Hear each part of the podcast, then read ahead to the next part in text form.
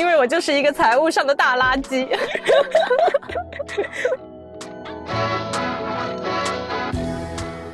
不是 iPad Pro 的错，全都是我的错。还有一种就是实际情况是，我觉得没有比 Kindle 更好的干泡面的东西。芝士焖出来的面就是香。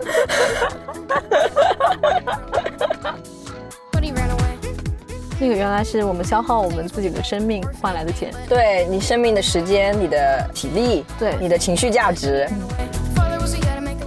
换一个新的 iPhone 的时候，你不知道其实你拿出了咔这么大一打。丢掉半只的情况下，你盘了一下，你可能有五十到六十双袜子。哇，牛！妈妈，妈妈，我在这儿。妈妈找不到了，再买两个吗？单就使用价值而言，奢侈品真的毫无性价比。然后就我们个体而言，我们在买这些背后的符号的时候，我们也在被物品定义。你穿帕特高尼亚，我知道你也玩户外。啊，你被始祖鸟，我知道你也玩户外。这样的。当我们在追求这个个性的时候，其实我们在跟风，个性恰恰就被抹杀了。对。发现我现在想要的花钱买不到，对，这挺痛苦的。其实。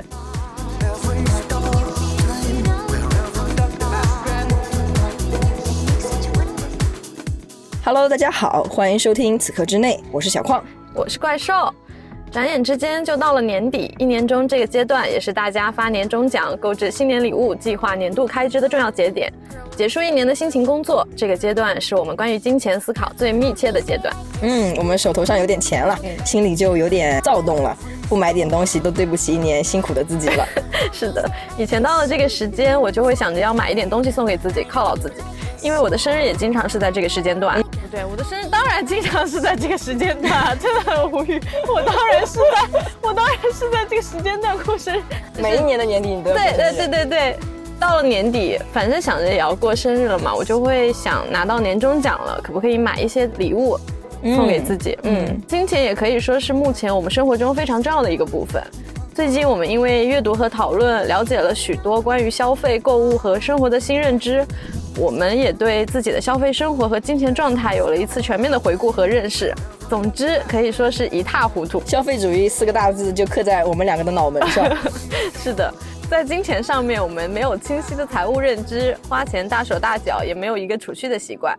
所以，如果你听到这里想着可以看一看省钱达人赚钱秘诀，那么你确实可以关掉了，因为我就是一个财务上的大垃圾。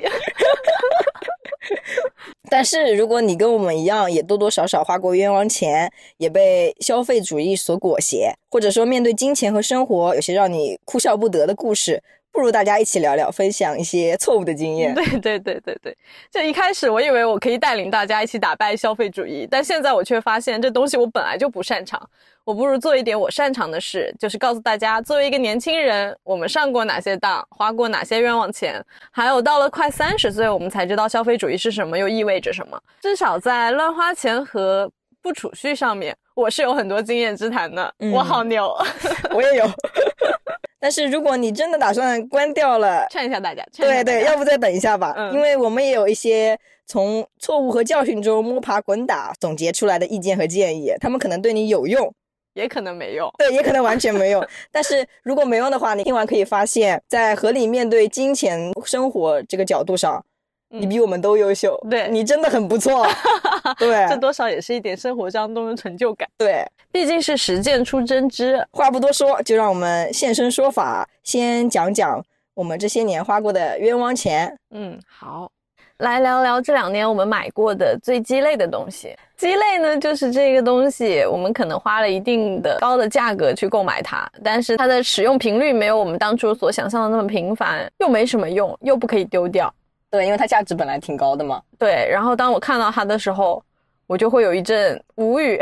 对，会摸着自己的良心，说我是不是又买了不该买的东西啊？对对对对对，所以让我们一起来回顾一下这两年我们买过的最鸡肋的东西是什么。我就是去年我买了一个很鸡肋的东西，你知道它使用频率吗？不会不到五次吧？一次都没有用过啊？对我去年买的是那个理光相机的长焦转换镜和转换的接环，他们两个必须一起购买才能安到那个相机上，能够在理光相机的原始拍摄模式上再加一个长焦。对，就是原来我的那个理光不是它的焦段焦段是四十，那加上那个转换镜可以到七十五，嗯，相当于成了一个一点几倍。我当初为什么要买那个？其实因为我们一起去看演唱会，哦，然后我不是用那个理光拍，它很方便嘛，我把它揣在包里，演唱会也拍得很清晰。但是我会想要拍得更清楚一点，更清楚的那舞台嘛。那肯定。对啊，那为什么会一次都没有用过？因为你知道理光相机主打一个什么便携呀，掏出来就拍啊。但是你带了那个镜头和转换 器，它就不便携了呀。你买它是因为你需要它那个功能，对。然后其实那我买来，我应该第一时间就去试一下呀。我没有，我连试都没有，没有试拍过一张那个相机，那个不那个镜头。我们之前去看的，我们我们之前去看的几次演唱会，你有把那个转接的头带上吗？没有，因为你连戴都不带。对，因为 它戴上确实有点不太方便。你等下让我看一下它到底有多大。嗯，我给大家就是可能不太了解这款相机的人介绍一下，理光这个相机，它拿到手里跟你的手机差不多大，甚至比你的手机还要小，只是比手机厚一点。你可以把它放到你的一些上衣的口袋里，完全是没有问题的。牛仔裤的口袋里可能有点紧，运动裤的口袋就 OK。嗯，对，它所以它是很方便的一个东西。但是，一旦它有了那个转接头之后，我可能连相机都不想带了，手机拍拍得了。那么问题来了，你买这款转接头花了多少钱？呃，转接头加它那个环一千八百多，是双十一的时候买的。在我大学的时候，理光好像是一台转卖的价格可能在三千八百块钱左右。对，理光二吧，你那个时候是啊，对，是的。然后它现在的那一台理光三和理光三 X，嗯，它已经价格可能发行价是六千块钱左右。然后你买一个转接头已经花了一千八百块钱。对，但是我买的时候是原价买的，买相机是原价买的，但是那个转接头真的一次都没有使用过。你把它放在哪里？放在原来放在办公室的抽屉里，办公室的抽屉你也知道，怎么可能打开？你打算用它一次吗？不打算，我想把它卖掉啊。可以。我今天在那个二手交易平台上苦苦的搜寻有没有这个型号的东西可以卖，因为官方出售会比较方便嘛。嗯，没有，就这个东西实在太小众了，也不是那么实用。对，它不实用，它的它出现了就违背了李光那个便携的逻辑，它其实是矛盾的，你知道吗？但是我现在其实还挺好奇它拍出来的效果的。那下次给你用一下吧。他第一次你用一下，至少他要用一次，你再把它出掉吧。对 对，他第一次你用一下好了。哦，这真的很鸡肋。他的鸡肋指数达到了五颗星，因为居然一次都没有用过它。对，嗯，那我觉得我的鸡肋指数没有那么高了。嗯，你讲的你是什么？我要讲的就是我买的 iPad Pro。我觉得应该有很多人都买过 iPad Pro 吧？大家应该都买过 iPad，但是不一定是 Pro。我现在的 iPad 就在这里呢，它就在承担着我们的录音的功能。啊，对，是对，但是我买它之前。也是有很多想法的，然后他现在就闲置的，直到我们开始做播客，他才承担了一种录音机的功能。嗯，是的，但至少它现在还是一个实用性的东西。我的 iPad 就是当我意识到的，我已经很久没有用它的时候，是我发现它在我的鞋柜上，就是我每天早上穿鞋，晚上换鞋的时候，我会路过我的鞋柜。当我低头凝视的时候，我发现我的 iPad 那个黑壳就静静的待在那个地方，就是我会想不起来用它，你就把它放在鞋柜上。对啊，我把它放在鞋柜上。你甚至不把它放在书桌上，因为 iPad 买了大概有两年左右的时间，嗯，然后你对它的新鲜感最充足的时候，当然就是你购买的那两到三个月啊，嗯嗯，然后那段时间你的它的使用频率确实是很高的。我其实用来最多的是看电影，然后阅读书籍，然后做一些可以，它可以做笔记，包括它在小红书推送上面，当你想要一个东西的时候，你去搜小红书，小红书可以给你一千个理由，告诉你需要。这个东西，对，一旦你检索了一次，你打开你的小红书，它的首页就给你疯狂推送。对，就当你犹豫这个东西我到底要不要去买的时候，你一定会去搜索。如果你打开的搜索引擎是小红书，那你根本就不会找到任何劝退你的理由，会有一千个理由告诉你，一千个一万种理由告诉你这些东西我不拥有我会死。对对对，所以我们很大的东西都是在小红书上面被种草的，因为大家其实现在都会把小红书当搜索引擎用，因为它确实有一些很。比较好的测评啊，包括一些攻略啊这些东西。对，是的，他讲的比较详细，而且是一个每一个普通人的使用经验都在上面。对，你会觉得有很多可参考性的东西在里面。然后小红书还会让你在不去搜索它的时候，也精准的推送到你那里。可能我今天忘记了，我一打开，我又发觉啊，这个东西别人都有了，我还没有，我可能很需要。其实它就是跟风消费的一种嘛。对，而且它给你提供了很多种很美好的使用场景啊。对，是的。就当时我刷 iPad 的时候，就会看到可以用它来画画，用它来剪辑，用它来制作一些呃音频的内容，或者说是视频的内容。当时我就会觉得说，哇，我拥有它了，我简直就是一个超能战士。对，我能做那一切我在上面看到过的他们所做的事情，我能使用它一切所有的功能，而不是把它用来盖泡面。对，就是有一万个人告诉你，你可能会用来盖泡面，你都会坚信自己是那一个独特的人。我一定可以用它来做出这个世界上独一无二的工作。对你，对你和一个 UP 主、一个播客博主、一个插画大师的距离只差一个 iPad Pro，对对 对，还必须是 Pro。所以为什么那个时候买的是 Pro？因为你有没有考虑过，就是如果你只是用看电影啊、阅读，它其实一个 iPad Air 就够了。就是我以为我强大到可以使用到 iPad Pro 最极限、最顶配的那个功能 而且必须是最快的芯片、最大的内存。啊！对对对对对对对对对。然后甚至它在两到三个月之后就开始被闲置了。最近因为我们开始去看书，嗯嗯所以我发觉它还是有用的。我现在把 iPad Pro 拿来看书，友友们，它并没有实现了任何 其他的功能，但至少它现在没有被闲置。嗯那我还有一个问题，就是它现在主要功能是看书的话，嗯，你有没有考虑把它出掉，换一个就是功能更简单的 Pad 就可以了？就比如说是 Air，或者说是一个二手的，或者说是一个其他品牌的 Pad。我没有考虑，为什么？就是我暂时没有办法放下我对它的那个执念。它很好，它很好的这个执念，这个算是什么样的执念？哦，就是他很好，其实不好的是我自己，不是 iPad Pro 的错，全都是我的错。哦还有一种就是这个钱你已经花出去了，对吧？然后我去卖掉它的话，只是在折损它的价格。如果我不卖，我就没有亏啊。但是还有一种逻辑是，比如说你你花了八千块钱，你把它买来，嗯但是你现在把它卖出去，可能卖能卖到五千块钱。你买一个其他的可以满足你阅读需求的 Pad 只要两千块钱，嗯，那你不就赚了三千块钱？我会考虑一下，因为我只会去看说，我现在我八千多块钱买来的，我五千多块钱出掉了，那我如果去卖，哦我就亏了三千块；如果我不去卖，我就没有亏。OK，我认为你可以赚三千块，你问你认为你亏了三千块，对对对对对对可以的，嗯大家各自有各自的理解。嗯嗯嗯，其实我们乱花钱的还有另外一种可能，其实是跟风消费。哦对，但但其实那个 Pad 其实也有一点被跟风、被影响的那种嫌疑啦。有对，因为嗯那个时候 iPad Pro 才刚刚。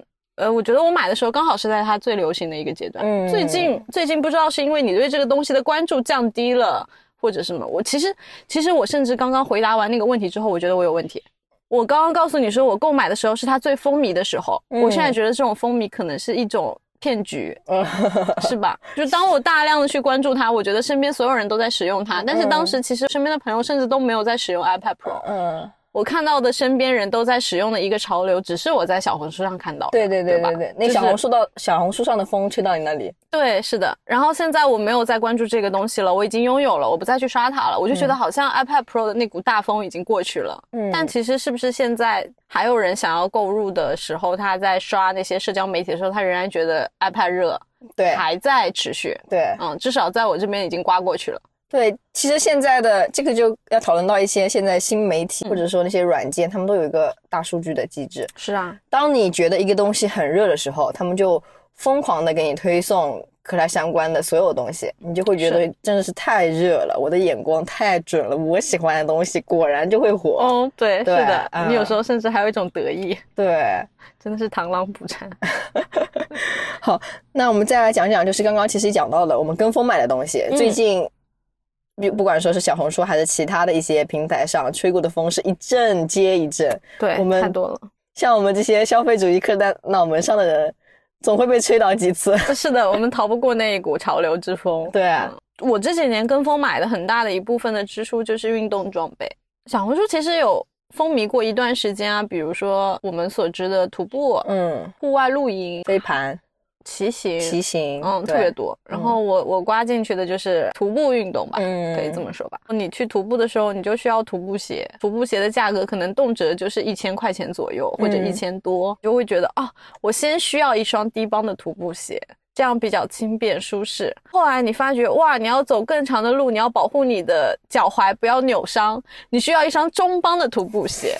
然后你需要中帮的徒步鞋之后，你结束，你发现哇，我可能会涉水，那我还需要一双速吸鞋，就是这样子。然后你的光你的鞋，你就要买上很多很多，嗯就不要再说你买的那个徒步需要的包包，嗯，包包的话就有大有小，那种长线的徒步和几天短的那种轻量化的徒步，然后你可能有一了一个小包，你觉得我还需要一个大包。当我现在拥有了一个三十升左右的包包，并且我没有规划任何一个长线徒步的旅行，我都觉得我仍然需要去买一个六十升到七十升左右的大的包包，为我的长线徒步做准备。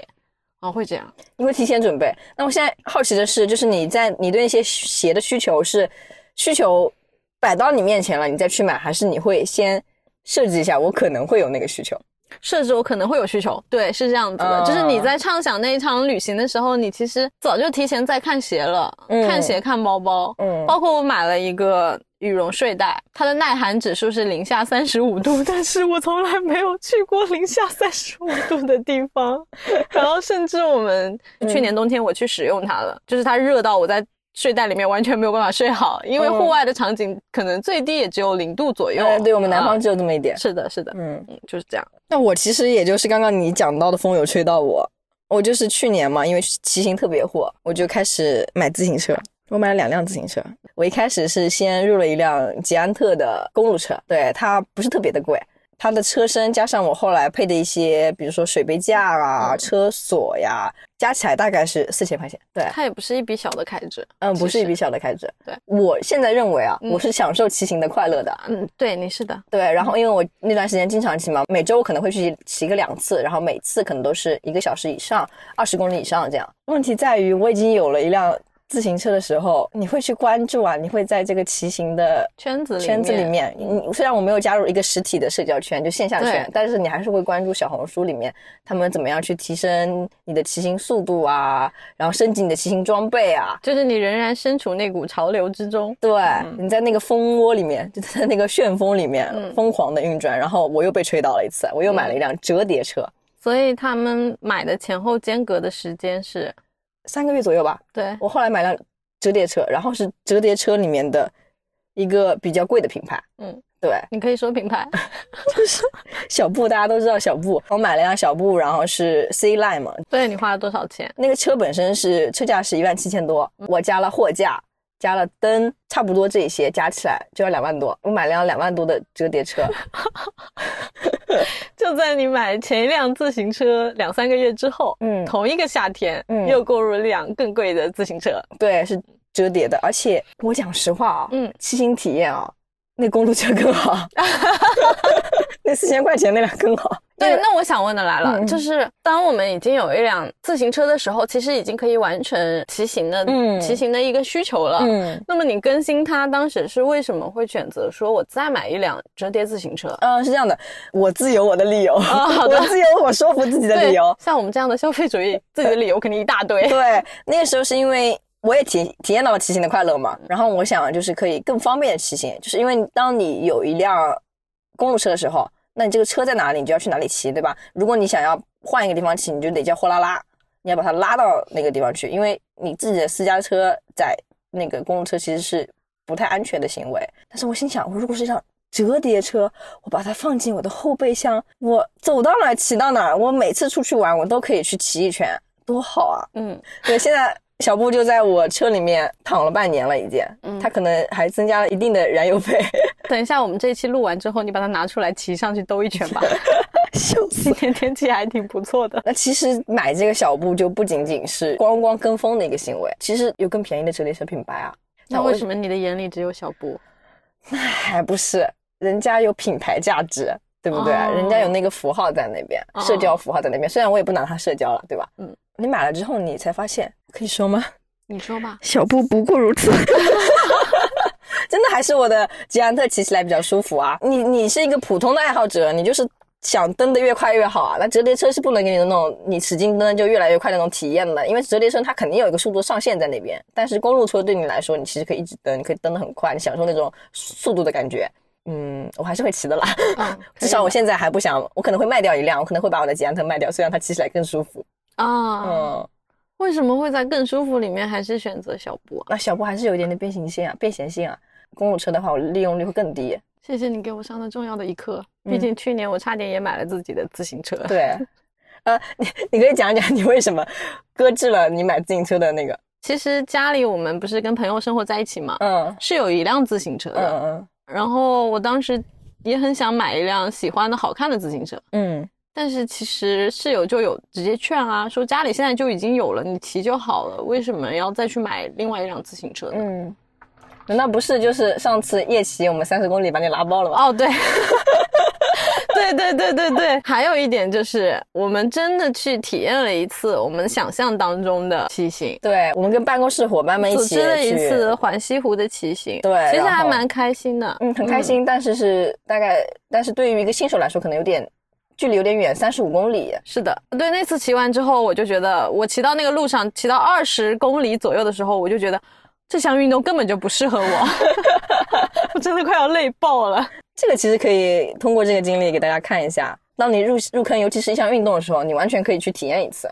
对，其实你可以租赁了，对，但是就是体验很重要，你不能就是畅想它，你还是要去实际的感受它一次。是的，我们嗯不是说这个东西不买就行了，因为我们自己都没有办法控制我们自己。对一直在看的时候，你总想要体验一次。对，我觉得很有意思，就是大家会试骑试驾嘛，嗯，但是当你只试骑五公里的时候，你不觉得你不适合这项运动？哦，就是要不要突破一下自己的身体极限？当你畅想你可以骑着这个自行车，呃，来一次，比如说环湖骑行二十公里、三十公里的时候，你就先骑一次二十二十公里、嗯三十公里。嗯嗯嗯，等你觉得你可以接受，OK，那你再买。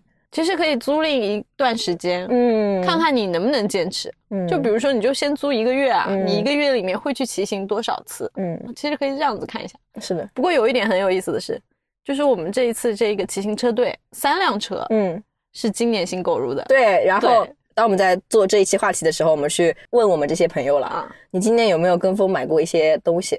大家给我们回答是，没有啊，没有，我没有啊。那我们就会问，那你的自行车呢？这这怎么算跟风啊？它放在那里，我总能骑的嘛。对，大家多少还是对跟风这一点，有点抵触，对，觉有点回避，对，就觉得我喜欢，我绝对不是跟风啊，我是喜欢，我是真的喜欢，而且我真的有骑啊，虽然我只骑了两次。对对，所以我觉得我们其实还是要大胆承认一下，我们有在跟风，对啊你买 iPad 是跟风吗？是跟风，我买相机是跟风吗？你是跟风，谢谢你帮我回答，我是跟风。对我买自行车是跟风，嗯，我买包包、衣服、鞋子，很多都是跟风，我也是嗯跟风。对，跟风两个字也刻在我们的脑门上。啊，对对对对对对，其实还有一些我们从小伙伴那边得到的一些大家花过的冤枉钱。对，很有意思的一些，嗯，对，比较容易归类的就是有电子产品，相机 Switch、啊，Kindle，Kindle，对对，Kindle 真的是绕不过去的一个话题。Kindle 就是原来你可能没有工作的时候，你自己消费水平有限的时候，你就拿 Kindle 盖泡面。是的，等你开始赚钱了，你就可以选择用 iPad Pro 盖泡面了。我没有，我没有用 iPad Pro 盖泡面的原因是因为它是金属表面的，我总觉得它加热会爆掉。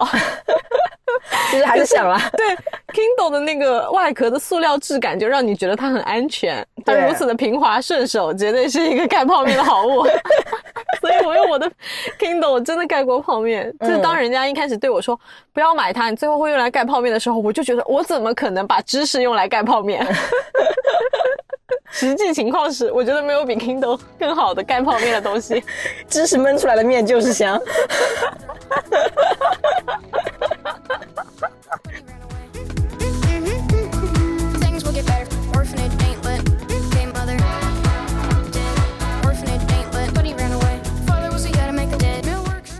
那我们还想来聊一聊我们的消费观念在最近有什么样的变化。对，我们的消费观念其实有了一定的变化，现在。是的，然后我们回过头去看，原来觉得我们自己乱花钱了。嗯嗯，对，嗯嗯那讲一讲为什么我们会乱花钱呢？就是我觉得是当我们不需要存钱的时候，我们才会乱花钱。你不知道你这一个钱攒下来要去做什么，你始终是没有一个清晰的规划的。嗯嗯，我觉得我是这样的。就像之前可能大家会聊到一个概念，就是 fuck off money，你需要有一笔钱，嗯这样子的话，你可以，然后你想要做自己想做的事情的时候，你可以去做。但其实这个很模糊、不够清晰的观念，实际上没有办法在每一次消费支出的当下出来阻挠你一下。对，嗯，你你想不起来，这一个金钱需求并没有那么迫切。即使嗯我们想要，我畅想着我想要早点攒到那一笔足够数额的钱，或者说我们没有意识到它必须这么迫切。我觉得大家其实是把那个目标设定的太远了，嗯也不是大家，其实就是我对我来说，提早的 fire 嗯就是一个很久之后的事情。你即使非常期待那件事情，你说你想要三十几岁就能够退休，但你始终没有把它重视起来。比较远的长期目标，对于我们这样的人来说，嗯没有约束力。嗯，没有，对，嗯，我觉得是这样。然后你就会乱花钱。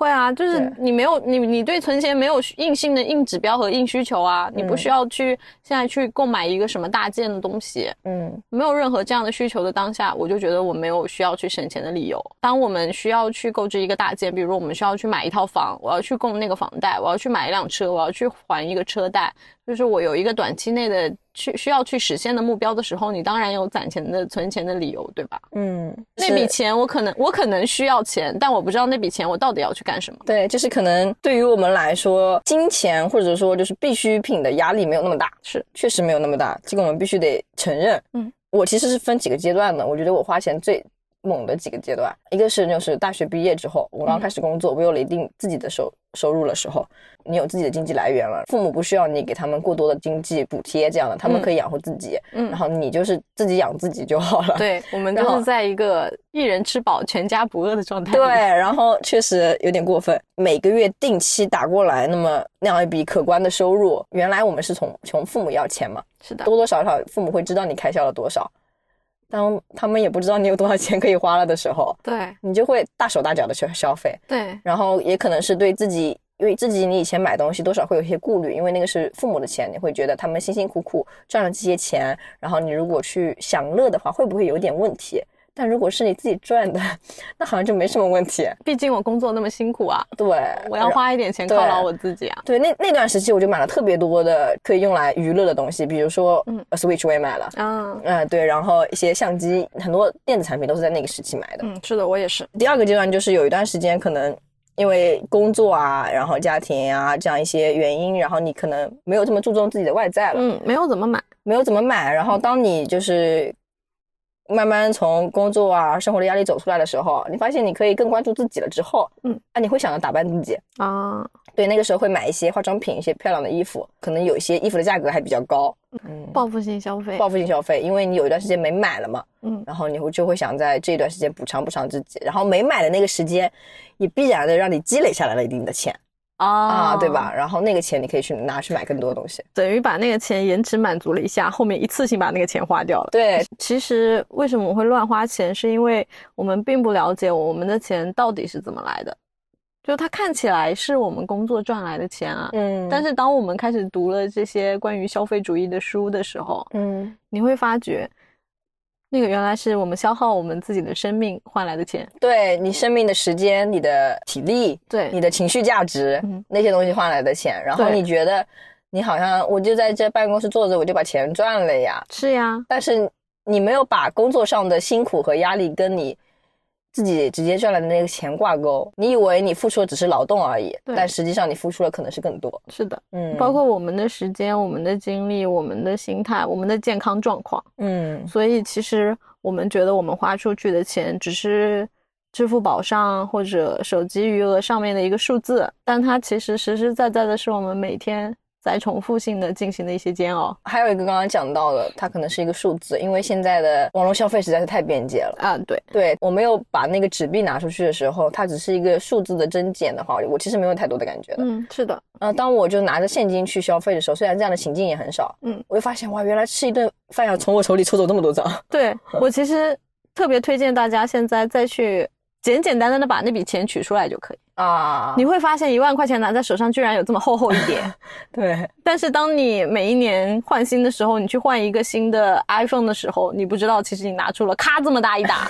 对，大家可以拿出来数一下，体验一下。对对对对，就是你买一个东西的时候，你要花掉这么厚厚的一沓钱。嗯就当我们在用电子消费的时候，我们其实没有意识到，我们其实花了很多的钱。嗯，它只是一个数字。嗯，下面我们想聊一聊什么时候开始意识到自己在乱花钱，嗯。嗯，我其实是有一个具体的时刻的，有吗？有就是今年的某一个时刻，嗯。就是应该是换季吧。然后我们家其实是一个衣帽间，当我走进那个衣帽间的时候，发现我新买的衣服真的没有地方可以放了，哦。就塞不下了，真的塞不下了。我一两年买的那个衣服，已经塞满了已经整整一个塞满了整个房间，对，想把夏天的衣服就是腾出来，然后放一些秋冬的厚衣服进去的时候，发现放不下，真的放不下了。哦，发现离谱，你觉得不离谱吗？我觉得很离谱。对，就是这些衣服的实际穿着频率是多少？使用频率？在那个时期还是比较高的。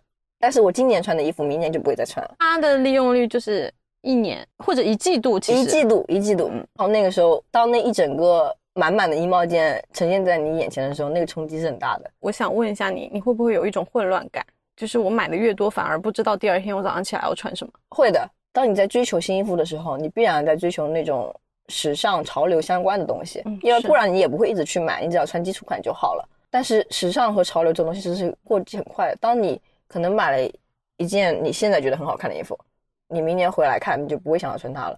我们常说一句话，女孩子的衣橱永远都缺下一件衣服。其实，在你这边，我们就可以论证一下，就是我量大到一定的程度之后，穿衣服对我们来说仍然是一件难的事情。我还是会想要买新衣服啊，我不知道从原来的那个里面我找出哪一件能穿，我不知道了，因为太多了。嗯，是的，还有一种很常见的情况就是，我买下一件新衣服的时候，我觉得，诶，这件蓝色的衬衫我好像以前买过一样的，但是因为我的衣柜太满了，所以你我找不到它在哪里了。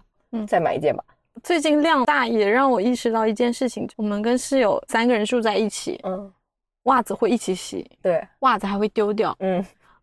然后我就会疯狂买袜子。嗯，然后我一年最大的支出开销就是衣服、服装上面的，可能量最大的就是袜子，嗯。不是金钱量最大，就数量最大，嗯绝对是袜子。嗯嗯我买它的原因是因为觉得袜子会丢啊，嗯。袜子丢了，那我就需要更多的袜子，这样防止我的袜子全都丢完，我就没有袜子了。嗯。然后我的袜子数量就越来越多，越来越多。嗯直到昨天在做这个话题的时候，我去简单的盘了一下我手头有的袜子的数量，嗯我的袜子可能达到了，就是还有一些丢掉半只的情况下，嗯你盘了一下，你可能有五十到六十双袜子。哇，牛，就是我昨天意识到，原来我有这么多的袜子，但我还是在丢袜子。我买袜子的原因是觉得我袜子会丢，所以我在买袜子。然后我昨天终于想明白了，我的袜子会丢是因为每一双袜子我都不会去重视它，嗯就它可能丢掉了，我又丢掉了，然后我不会去想我为什么会丢掉这一只袜子，我到底是丢到哪里去了。嗯所以我在不停的买袜子，我其实我要解决那个问题的根源是，如果我只有五双袜子，对你就会珍惜每一双袜子，对然后少了某一只，你就会特别立刻去找它，很明显，对，少了那一只，或者把那一只丢掉的袜子找回来，然后补上就可以了。对，或者说他实在找不到了，那你就再买一双袜子就好了。对，所以我现在突然幡然醒悟，我以前想要解决我会丢袜子的一个办法是，我不停的买买袜子，嗯买更多的袜子。然后我现在发觉，就是因为有了那么多的袜子，才让我觉得很混乱。他们每一个都是我亲爱的宝宝，但我他。但没有一个我能认认识他们、记住他们，然后我觉得那双袜子对我来说很重要。哦，我知道了，五十个小孩真的记不住。对啊妈妈，妈妈，我在这儿，妈妈找不到了，再买两个妈妈。对，所以我们经常会因为袜子的问题发生争执嘛，就是我的袜子又丢了，你是不是拿走了我的袜子？然后那个不信任感就开始发生了。一切的就是家庭矛盾，对，家庭矛盾的根源很大的一部分是我的袜子又丢掉了，嗯然后你就开始不信任了。如果我只有五双袜子的话，我其实每天知道这双袜子我我可能我轮转不过来，嗯我一周上班五天时间，我必须要穿袜子，我一定不会丢掉它。嗯，好了，以后不准买袜子了，我会监督你的。然后我们就回到这个问题，就是我什么时候意识到自己乱花钱了？嗯我其实是跟朋友生活在一起，我们会有金钱和财务上的碰撞。我的朋友们非常的能存钱，嗯你跟能存钱的人生活在一起，你当然知道你自己很能花钱啊。嗯今年夏天有一件事情哦，再次回到我们家的鞋柜，夏天我们的鞋子已经多到鞋柜装不下了。嗯所以我们就买了一个新的鞋柜，然后要把鞋子拿出来清理嘛。清理的那一天，我就开始真的要直面我的鞋子数量了，就是数了一下我的两位朋友各自，他们各自两个人一人四双鞋，这双四双鞋就涵盖了春夏秋冬，他们就是一年四季只需要这四双，然后里面有任何一双穿坏了扔掉，然后补进一双，所以他们的数量这些年来一直是四双。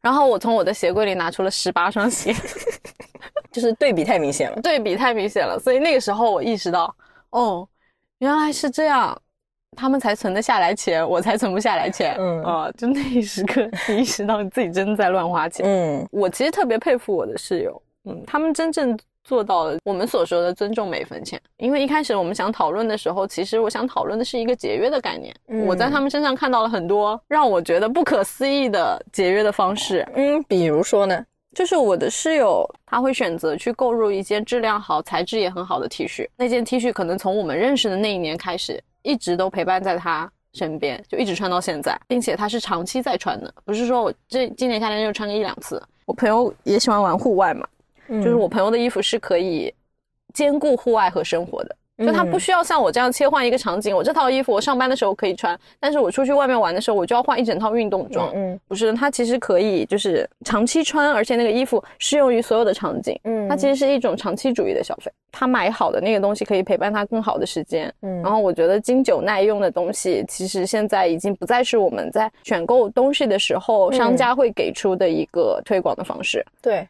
其实他们也慢慢把东西换成了不经久耐用的东西，这样你就会买更多啊。对啊，是啊，这个词其实已经越来越少地出现在我们选购商品的需求当中。嗯我觉得它很重要。嗯至少我我觉得我开始意识到我的消费有很大的问题的时候，是从我身边的朋友开始的。就是我意识到他们有很好的一种消费的习惯。我们在书里面也好，然后在之前讨论里面也说到了，他们能够明白自己足够的那个东西标准在哪里。对，像我们的话，就常常会误以为越多就会越好，嗯，是的，对至少我现在还做不到那样子。我也做不到。嗯，但是就是你至少可以明白，不是所有的东西都是越多越好。当我们东西越多的时候，不一定是快乐的。对，会越迷茫，而且不管是多也好，还是丰裕也好，还是富有也好，它都是一个比较级。当你觉得从外界去获取更多，获取那个比较的时候，我们就永远都不能满足。对于你的朋友们来说，足够可能只是一双鞋，每个季度的一双鞋，但对于你来说，可能每个季度要三四五六七八九多双鞋，对对吧？就可能我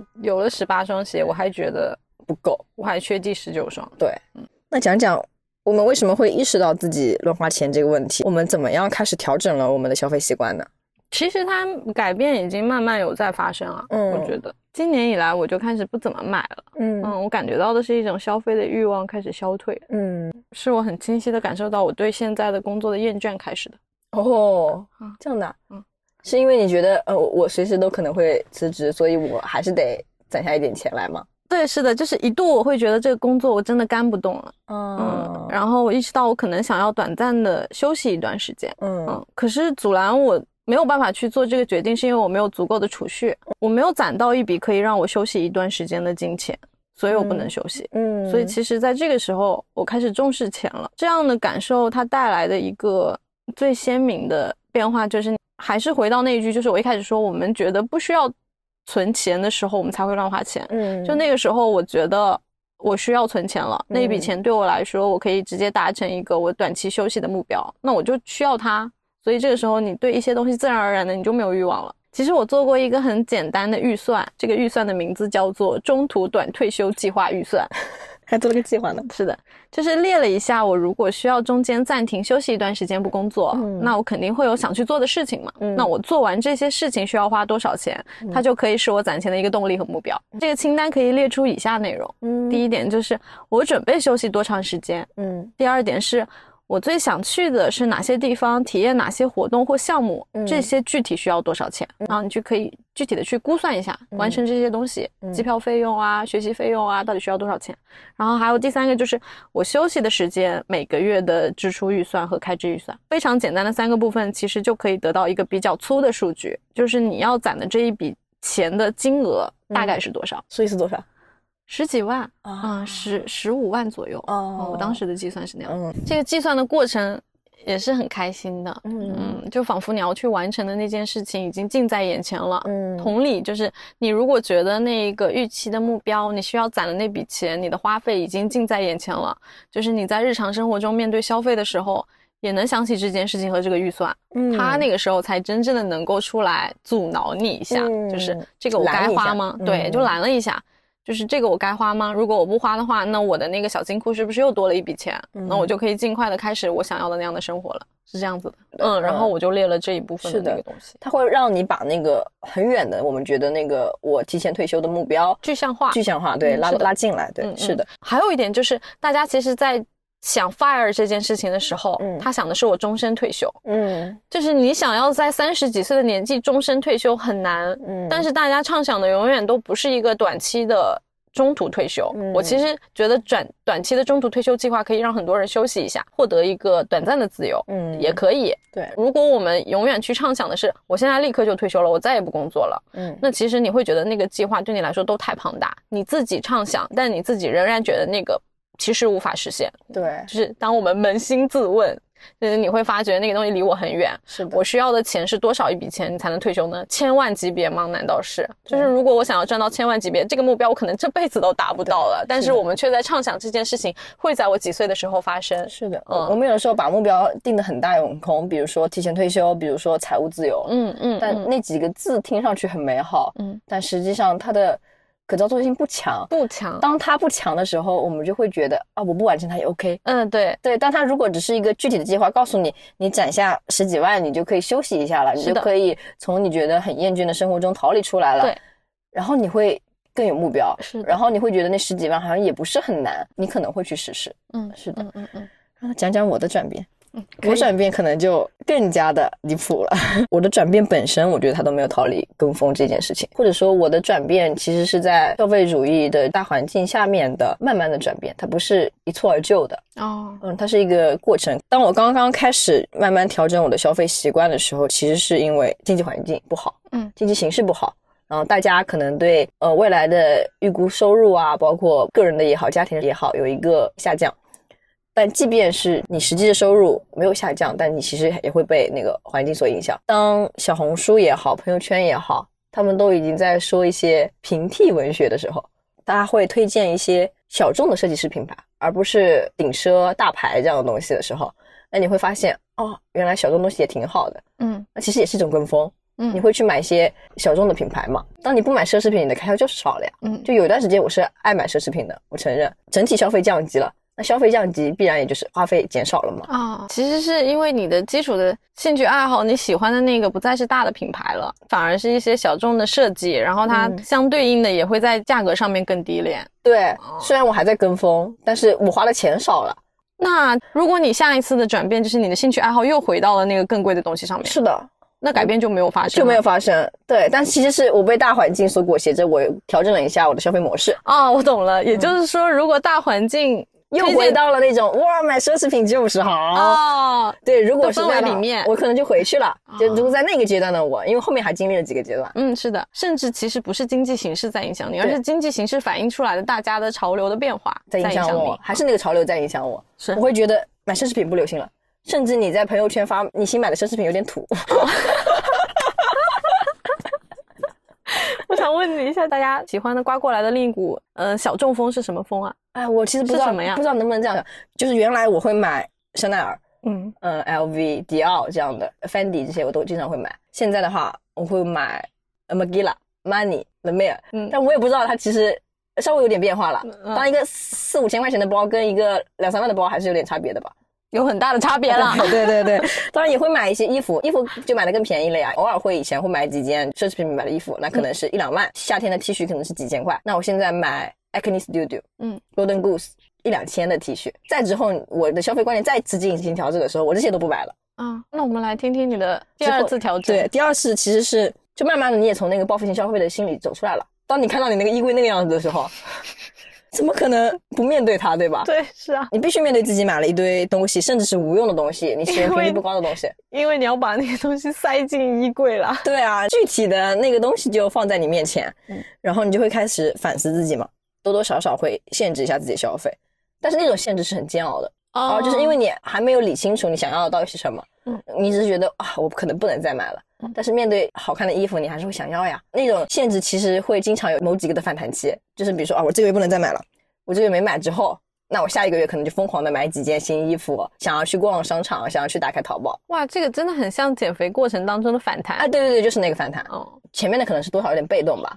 当真正的你从自己主观的、从心底里的你开始不想买，其实是近几个月。嗯当我的精神生活开始充实的时候，当慢慢找到自己本身的价值所在的时候，比如说我们开始做播客，我们开始阅读，包括我们也读到了这些消费相关的书籍，你就会明白，你自己所在追寻的那个东西，可能不是你想要的。对，而且举一个很具体的例子，就是我们前段时间可能不停的有在日常当中聊到这么一句话。哇，最近这个好忙，因为我们还要完成一些计划，看一些书，采访一些人，所以时间填得很满。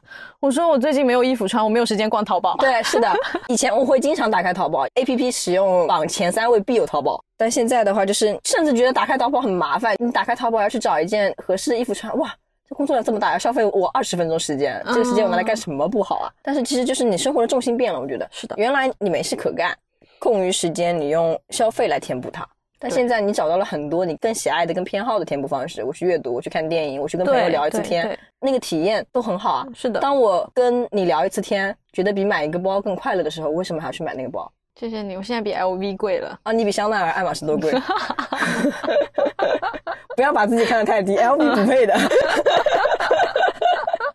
现在我们再去反观以前的一种行为模式，就是我每天工作，工作之余我去刷刷手机，我觉得我很累了，我要去选一选有什么东西可以犒劳我自己。有一段时间就是大学的时候，我可能是每周都有新衣服；工作之后可能更强烈一点，就是我每天都要收到一个快递。嗯，我如果今天没有去拆到快递的话，我就觉得我今天过得有一点不够充实。是的嗯然后我上班的时候没有什么东西可以期待的。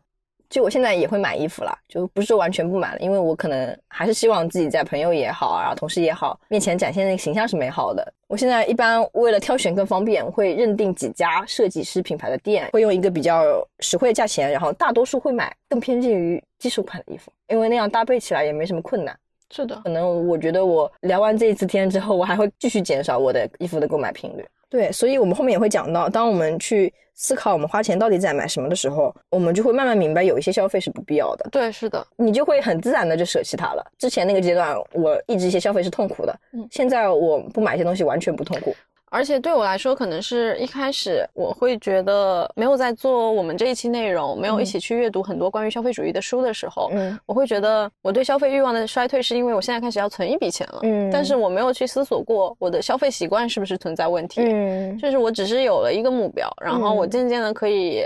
抛弃掉一些冲动消费，但是其实我没有去想过我的日常开支和我认为那些合理的消费是不是有问题。是的，我以前甚至觉得大家说消费的快乐只是短暂的，你买的时候快乐，你买完就不会觉得快乐。嗯嗯，那我心里想的就是一直快乐，一直买就一直快乐。多少有点离谱。嗯是的，嗯，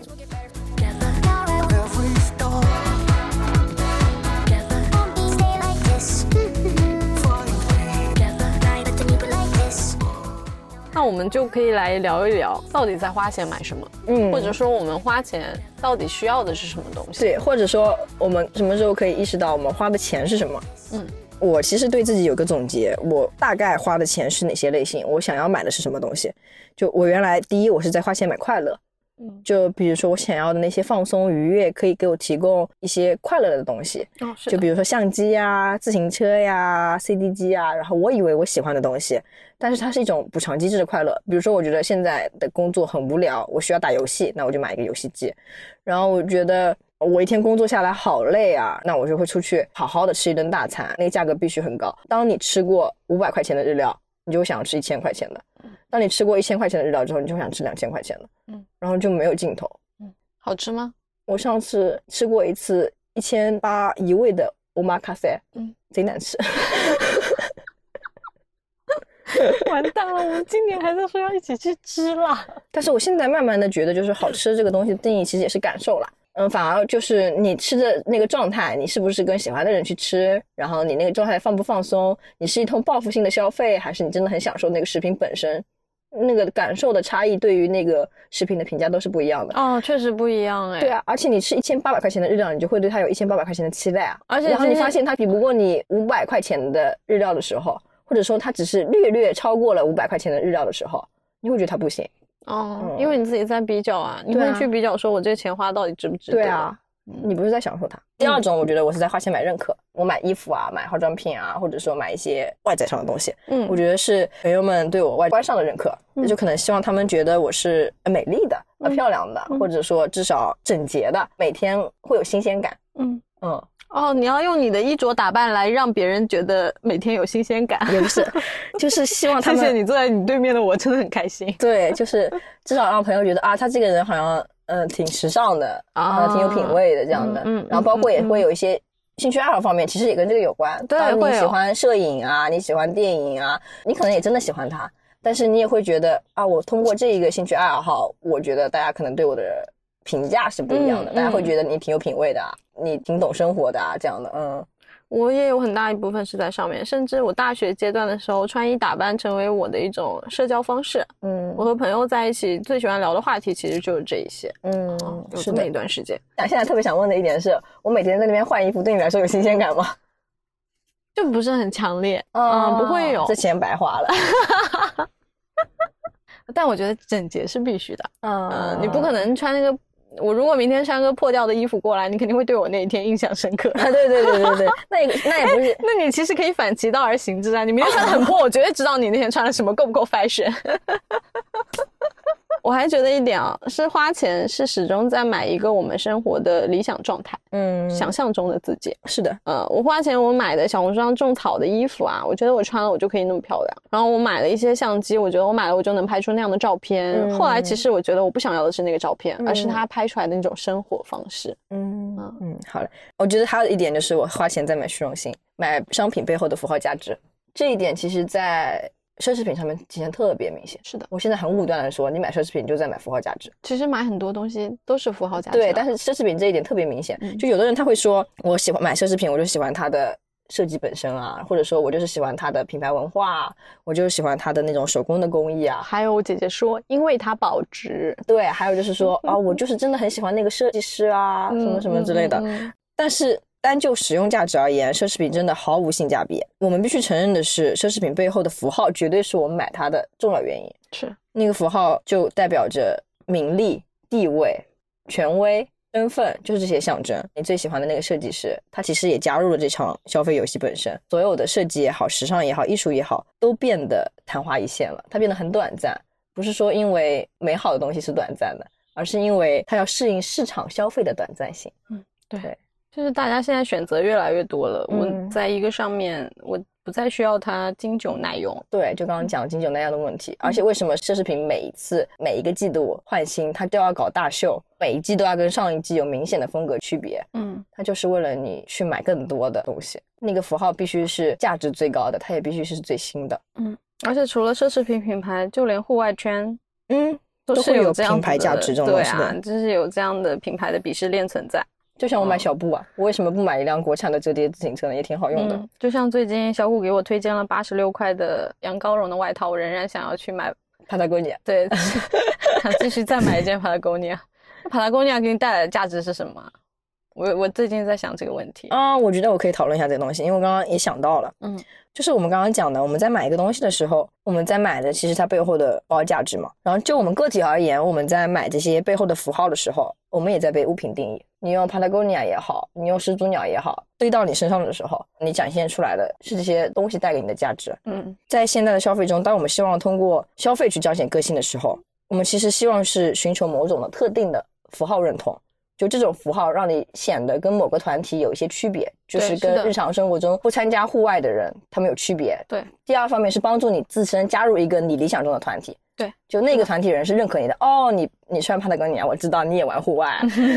哦，你背始祖鸟，我知道你也玩户外嗯。是这样的，当我们在追求这个个性的时候，其实我们在跟风，个性恰恰就被抹杀了。对，有段时间网上很流行一个梗，就特别好笑，它就是。讲那个上海的一个精致的户外圈，上身必须穿一件始祖鸟，啊对。下身必须穿一条 Lululemon 的运动裤，嗯。然后你的鞋子必须是 Salomon 的，必须背一个 Salomon 的徒步包，嗯然后骑一辆小步，对然后去点一杯咖咖啡，啡，对，然后掏出你的呃 MacBook Pro，在咖啡店上写下一段文字，发出你的小红书对，对还要带上你的 AirPods Max 的耳机，对，哇，笑死我了。你现在反思一下他说的那些东西，自己都有吗？对，自从打开那一瞬间，我发现，天哪，这些东西我好像都有。然后我那一瞬间就觉得我真的被击中了。对啊嗯我就是被这样的跟风潮给击中的那个人。对，当我们觉得自己还挺小众、挺个性的时候，发现我们其实已经被框定在一个固定的形象之中，了。一塌糊涂。嗯，一塌糊涂。讲讲你的吧，你花钱在买什么呢？我想讲的其实有一点很有意思，就是消费主义已经荼毒我到一个什么的地步。当我们要去做这个话题，打开那个书的时候，我跟你说我很害怕，就是我害怕以后我再也感受不到消费的快乐了。哦，就是那个消费的快乐对我来说很宝贵，就是我花钱到底在买什么？其实我有可能在买那一瞬间的快乐，就是我下单支付的时候，或者说我忙了一天，我就觉得我今天努力完了，我必须买一个东西给我自己。工作完我去选购一个我喜欢的东西，那一瞬间下单的时候，我觉得很快乐，就那个钱你付出去的时候，甚至后来你买的多了。你要收到快递，那个快递真正到了的时候，你的欢呼雀跃都没有你在下单支付的那一瞬间来得快，而且它持续的快乐的时间变得更短暂了。对我还想到一个特别离谱的事情，就是当我下单买好东西，我很快乐。然后那个快递到了，我可以对过去几个月不去拿它。我现在还没有你那么离谱，它其实带来的快乐没有那么多了，但我仍然觉得我不能失去消费带来的快乐。就是你会觉得生活中难道最快乐的东西不是消费吗？如果我再也不能感受到我买东西带给我的那样的快感的时候，其他什么能够来代替它呢？对，就所以我们原来花钱其实是在买一种消费主义所带来的快乐。心理上的一种安慰吧，我觉得那个瞬间是对，而且是你真的确确实实的要占有那个东西，嗯，必须占有。对，那讲讲你现在更愿意花钱买什么呢？还是回到我做的那一个中途短退休的预算上面，嗯，就是还是想买点自由啊。实际上就是想要用计划用存下的钱买下原本属于我自己的时间，可以让自己去休息，去体验我想要体验的活动，想要继续学习。这个其实不是想要再买什么东西，而是。我最近已经没有什么想要强烈得到的东西了，嗯，没有那个具体的食物，我其实想要得到的是一段时间，嗯，嗯，我写下来的差不多，我想要有更多自由支配的时间去阅读、去看电影、去陪伴家人、去做播客，嗯，然后我也想要和朋友一起出去玩，看不同的风景，吃各地的美食。对，我们现在开始想，我花钱能买到自由吗？我花钱能买到朋友吗？我花钱能买到时间吗？发现我现在想要的花钱买不到，对，这挺痛苦的。其实，因为我们看了那本书，就是要钱还是要生活。他把钱归根结底为生命能量。我们其实是在用我们生命的能量去换取那一份工资报酬，那份钱。是的，我们是可以用生命能量去换取钱的，但钱不一定能够买到你想要的生命能量。嗯，对。但是我觉得可以聊的是，当我们发现我们自己想要的是那个生命能量，而非那个钱的时候。我们其实可以改变我们的生活方式。嗯，是的，我们没有必要再追求我要用更多的钱去换我更多想要的东西，那个食物、那只包、那只口红、那件衣服，而可以利用那份我们本不应该用来加班的时间，去陪伴家人，去陪陪朋友，去走一走、看一看。对，当我们面对一些其实不必要的开支的时候。我们选择把那一份钱省下来，而不是啊，今天我想喝奶茶，那杯咖啡我该不该喝？好吧，那就喝一下吧。既然今天上午的时间那么长，我昨天晚上没有休息好，我现在就喝一杯吧。其实我不喝那一杯，我也不会死掉。对，大家可以其实慢慢的在思考那个工作、生活和金钱之间的权衡。嗯。对抗消费主义也好，逃出消费主义的束缚也好，都很难，它很难实践，因为消费现在已经是一个无所不在的东西，在我们的社会里面。像我们之前看的那个书，鲍德里亚也说，我们的生活已经变成由生产主导而转变成为由消费主导的了。我们的需求永远都在被制造出来，所以想逃离消费主义，其实还是一件蛮难的事情。但是合理的调整我们的消费习惯，转变我们的消费观念，它其实可能就没有那么的困难。或者说，简单的说，落到具体的事情上面，我们攒下一笔钱，可能远没有我们想象中的那么难。所以，我们可能会结合一些自身的经历也好，呃，我们从书里面阅读到了一些方法也好，对，会给大家提供一些很具体的可行性建议。嗯，包括这些建议也是我们新的一年会去实行的一些我们的计划。对，是的。先来教教大家一些省钱的小技巧吧。你都能教教大家？不对，先来跟大家讲一讲我们如何处置我们和金钱的关系吧。也是二零二四年的花钱计划，我们的第一条，怎么样省钱？对，第一条应该是说怎么样，怎么样花更少的钱？不对，应该怎么说？第一条就是不买。对，第一条就是不买。说了半天，对，第一条就不买啊。对。不买立省百分之百。对啊，你都不花钱了，那你当然可以节约钱啊。对，嗯，不买怎么做到呢？就是当你犹豫买不买的时候不买。还有一种就是，当你想去逛商场的时候不要去。我觉得这一点不要展开讲讲，因为我还做不到。我觉得就要展开讲讲。好的，就是这个可行性在于不是完全遏制你买的那一个举动的那个冲动，而是不要去漫无目的的买，就是不要去逛街。我觉得，嗯，大家有没有发现，我们在闲逛的时候买下来的东西，绝对不是我们最需要的东西。哦，对，当我们真的很需要一样东西的时候，我们会马上打开天猫超市，让它马上送达，或者说我们去附近的便利店里面买一样东西回来。嗯，当我们去逛街漫无目的的时候，逛的时候买的东西都是我们不必须的东西，那是的，可花可不花的那些钱。包括我们打开手机淘宝，你明确的想要买一个东西去买的时候，那可能是你真的需要的东西。当你哎没事了刷一刷吧，那个时候买的东西就是你不一定需要的东西。不要为了买而买。我其实不喜欢线下购物，但我喜欢网上购物啊。嗯，那我浏览小红书也算不算是一种逛街呢？会的。卸载小红书吧，大家。我自己都没有做到，然后告诉大家，你先把你的小红书卸载了。就是我有时候觉得小红书在给我们推一些极简主义消费的时候，我都觉得他在对我种草。对啊，我在看他极简到底买了哪几样好用东西的时候，我会去选一选。哦，这个东西我是不是还没有？我也可以买一个。减少我们要减少那些无意识的消费吧。嗯，哎，我怎么就买了这个东西的时候，要减少那种我们不知不觉就买了东西的消费。第二点就是直面你的账单。反正现在也到了年底的时候嘛，大家大可以打开自己的常用的支付软件，微信也好，支付宝也好，银行卡也好，现在真的很便捷，它会帮你统计每一个月的消费情况，不仅是数额，它的每一样支出的占比，或者说哪一笔巨大支出是什么，你都可以清晰的看到。嗯，对。当那个实打实的数字出现的时候，我就像吃了一记响亮的耳光。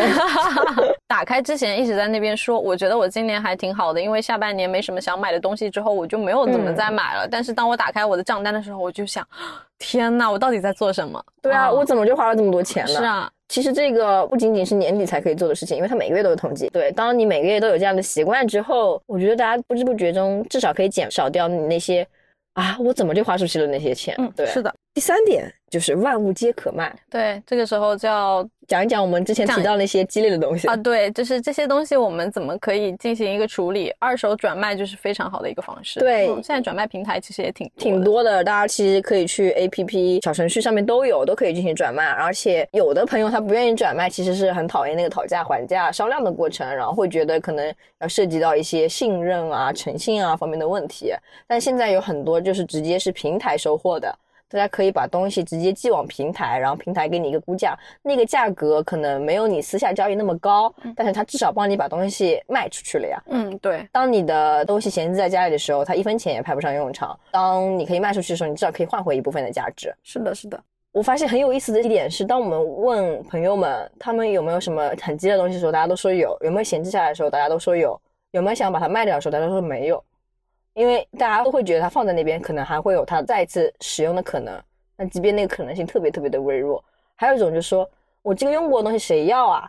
嗯，但是其实别人会有需求啊，对但其实去定义别人的需求。对，其实当你去接触那些转卖平台，我也是接触之后才发现的，就是有各种各样的东西都可以转卖。你的电子产品大家当然知道可以卖，嗯，还有一些就是奢侈品也会有很多线下的二手店。当你觉得你那些很普通的衣服可能没有人会要的时候，我发现它可以论斤卖。对，现在有平台是可以论斤回收旧衣物的。当你的衣柜真的被一些很旧，然后你永远都不会再穿的一些衣服，或者说品质没有那么好的衣服堆积了的时候，你可以把它论斤卖掉。我决定去看一下我有什么东西，身边有什么东西可以卖了。还有一种就是我们也讲到的万物皆可租，我们刚刚已经讲到了一些租赁的体验形式，嗯，可以通过租赁的方式去体验一些你想要参与的露营也好啊、骑行也好啊一些活动。我们现在了解的很多的，其实电子设备都可以租赁，包括一些游戏机、相机都可以租赁，对吧？然后我甚至给怪兽同学提出了，你来租我的呀，我的相机控制没有，你来租我的呀。嗯我的 Apple Watch 你来租我的呀？你不是想买吗？你为什么不租我的？嗯，你为什么不租我的？一个是我没有真的具体到了我需要去使用它的一个场景，现在没有租赁的需求。嗯，还有就是，你想要占有它，就是消费主义给我们带来的一个另外的结果，就是我们想要占有，我们万事万物我们都想要占有。啊，对对对对对对就你占有了，你才是真正的拥有它。，对，因为你已经不在乎它的使用价值了呀，你只想拥有这个东西本身。但还有一点，那个是朋友的东西，对吧但是你可以给我钱，我需要的是钱，你给我开的租赁价格太高了。两块钱一次也高啊！那我租一年我需要花多少钱？你可以不每次都用啊，嗯，可以可以，你一年用几次你就租几次就好了呀。嗯嗯你甚至不及时还我都不会追究你。嗯，可以可以可以，我租我租。Apple Watch 两块钱一次，有没有人要租的？第五点，还有一个比较可行的建议，也是我和小矿这两天已经开始做的一件事情，就是打开一个存钱账户。对，新建一个存钱账户，嗯很简单，不需要你去办一张卡，或者说设立一个新的银行账户怎么样？嗯其实只需要你在你的支付软件上面开启一个小荷包、小账户，你把钱转进去就好了。嗯，是的，而且它甚至不需要你自己转，它可以嗯定一个时间，比如说是每天，嗯或者说是每周、每月，定期的存进一笔钱，然后那个数额你自己也可以定的。嗯，对。当我们觉得我们花钱挺大手大脚、挺浪费的时候，嗯然后又不知道我们拿这个钱去干嘛的时候，我觉得很多人可能会有跟我们一样的困扰。但其实你还没有想好的时候，不妨试试先把它存下来，或者说你觉得我存不下来钱的时候，也不妨试试开始。当我们有了这样一个账户的时候，每天它会自动打进去钱，你可能在某一天突然想起来的时候，哇哦，我已经有那么多钱了。嗯，是的，而且它其实被动的支出了嘛，就像你把那笔钱消费掉了一样，对，但那笔消费掉的钱仍然留在你自己的账户里面。是的，因为我们以前可能不知不觉这一笔钱也会不见。啊，对，是的，，现在它至少它只是换了一个地方而已。嗯，对，因为我嗯们设置了一个比较小的数额，嗯，它嗯没有很大，嗯但是一年下来，我们可能也会有一笔几万块钱的收入。对，这样的话，那笔几万块钱，我们就是可以进行一些更大的想象了。对，是的，嗯我们甚至可以给他定一个账户的目标，嗯就是我有了那笔钱，我可以做一件什么样的事情。嗯，希望大家都可以有一个自己这样的账户，不管是为你的小小的梦想存一笔钱也好，还是为你短期的一个 gap 存一笔钱也好，嗯或者只是为自己的一个新年礼物存一笔钱也嗯好。嗯对，那一笔钱存下来，你就可以换取你真正想要的东西。对，即便你还没有想好。嗯，是的，挺神奇的一点就是，我们原来一直通过更多来获取安全感。嗯，我们需要更多的袜子，更多的包包，更多的更多的衣衣服更多的电子产品，对更更多的多的兴趣爱好。对，更多的书籍，更多的认可，来获得我们所谓的那个安全感。现在我们发现，当我们自己慢慢的建立关于自我的认知的时候，那个安全感，你发现是可以从更少来获得的。当我们拥有更少的支出，舍去更多不必要的消费，当我们忽略那些不必要的评价，我们反而更加有安全感，更加坚定了。嗯，是的，嗯，就是穿过消费主义的那团迷雾，我们发觉我们有了一个真正想要的东西。对，嗯但是这一个东西我们能得到吗？那个东西下一西次我们还在寻找，啊因为那个东西你会发现它不能从外物上寻找到。是的，它不能从一件衣服上找到，嗯它不能从一辆自行车上找到，嗯，它也不能从一个露营包包上找到，嗯，它只能从你自己身上找到。是的。我觉得嗯我们这一次的对话其实集中在我们开始思索消费主义这一件东西在过去的二十几年里带给我们的影响。嗯然后我们开始慢慢的想要建立一些习惯，去摆脱消费主义对我们的掌控。嗯，也许之后我们会有答案。对，嗯我们共同期待吧，因为人、金钱、生活这个关系永远是一个漫长的、需要复杂斗争的关系。嗯，是的。从开头所说的，我觉得自己是一个垃圾。嗯你开始觉得自己是一个大垃圾，你现在可能觉得自己是个小垃圾。啊，对对对对对对对，应该是这样子的。至少现在，我是一个会反思的垃圾。会反思的垃圾，我可能会把自己分类了。我会跳进有害垃圾桶。对对对。今天这一期就到这里了。新年快乐，年终奖多多，红包多多。嗯，希望大家在拿到很多的年终奖的时候，也可以想一想我们和金钱的关系，毕竟这是你和他最密切的时候。对嗯，新年快乐！新年快乐！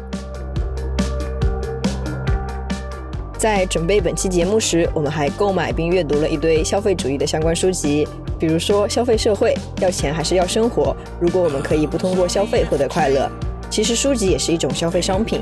做完本期节目，我们决定不以消费主义的方式占有书籍本身，而选择让知识流动起来。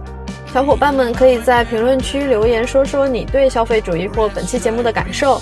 我们将在二月十八日根据留言点赞数量，为前三位小伙伴各送出一本消费主义书籍。如果你喜欢我们的节目，想要和此刻之内一起探索更多的人事物，欢迎点赞并订阅我们的播客，关注我们的官方微博、小红书“此刻之内 The Moment”。如果大家有感兴趣的话题或身边人的故事，也欢迎你在评论区或私信中向我们推荐。那我们下期再见，拜拜。